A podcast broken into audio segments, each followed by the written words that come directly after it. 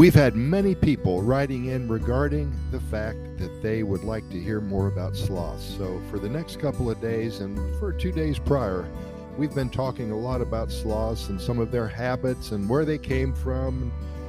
It's been really fun because there's a lot of things that I don't know about sloths either. So, we are learning together. But as you may know, every morning we write a little story about some facet of Costa Rica and we share it on social media, Facebook and Twitter. And we have a little storyboard called Kevin's Corner that uh, is on our Costa Rica Good News Report website.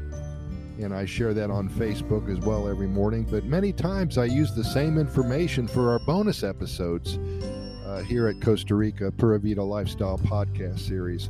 We record two podcasts each and every day, 365 days a year. And to date, we have well over 800 podcast episodes. And we're on a major podcast, excuse me, we're on all major podcast venues. And we really invite you to listen to as many as you can.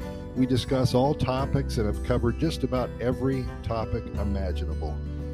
Uh, we're not stopping in the near future. Our episodes are only between two and eight minutes long, so we don't bog you down with boring facts and figures. If you don't like the first minute, then just shut the darn thing off. We try to fluff the facts up to make it a fast, positive experience for you. And uh, right now, we're in the sloth mode this week, and I have some real cool information for you right now. Uh, as you know by now, early morning is the favorite time of day for me. This is when I set up my Chorreador, which, for those of you who don't know what that is, it's like a um, a Mister Coffee, but it has a sock and that's it, and a frame. So be sure to Google that Chorreador, C H O R R E A D O R. I put the coffee grounds in the sock and. Uh, the hot water is poured through it, and the coffee cup stands eager for that golden nectar to flow. And it really smells good, and oh, the coffee is just so good in the morning here in Costa Rica. Today, let's go deep just for about two minutes talking about sloths. The world's slowest creature, slower than a snail. And did you know that the male usually stays in one tree for all of its life? And were you aware that two toed sloths and three toed sloths are only different on their front feet? Both of them have three toes on their back feet. And when they poop, they lose one third of their body weight. Can you imagine that? And did you know that sloths are totally blind in bright daylight?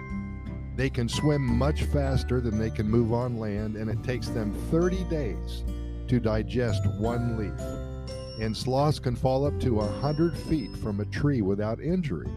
And their long, matty fur can host close to a thousand moths and beetles. Now, I want to say that again. We've all seen pictures of sloths and they're beautiful. They always look like they're smiling. But that fur is dirty, long, and matty.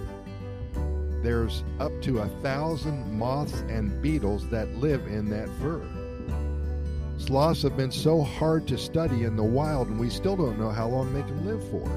In captivity, there's one sloth in Germany that's still living at 50 years old, and they think that they can live much longer than that in the wild. There's a lot of algae and fungi that grows in the fur, and some strains of that fungi have been known to be active against some bacteria, cancers, and parasites. There's a lot of studies ongoing about the fungi on a sloth's body. And to top it off today, humans have 24 ribs.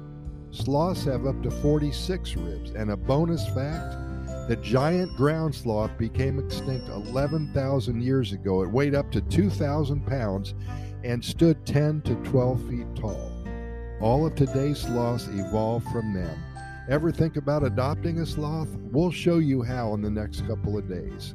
Pura Vida and pass this information along to somebody you love if you like what you heard. Pura Vida, thanks for listening, and we will talk to you tomorrow.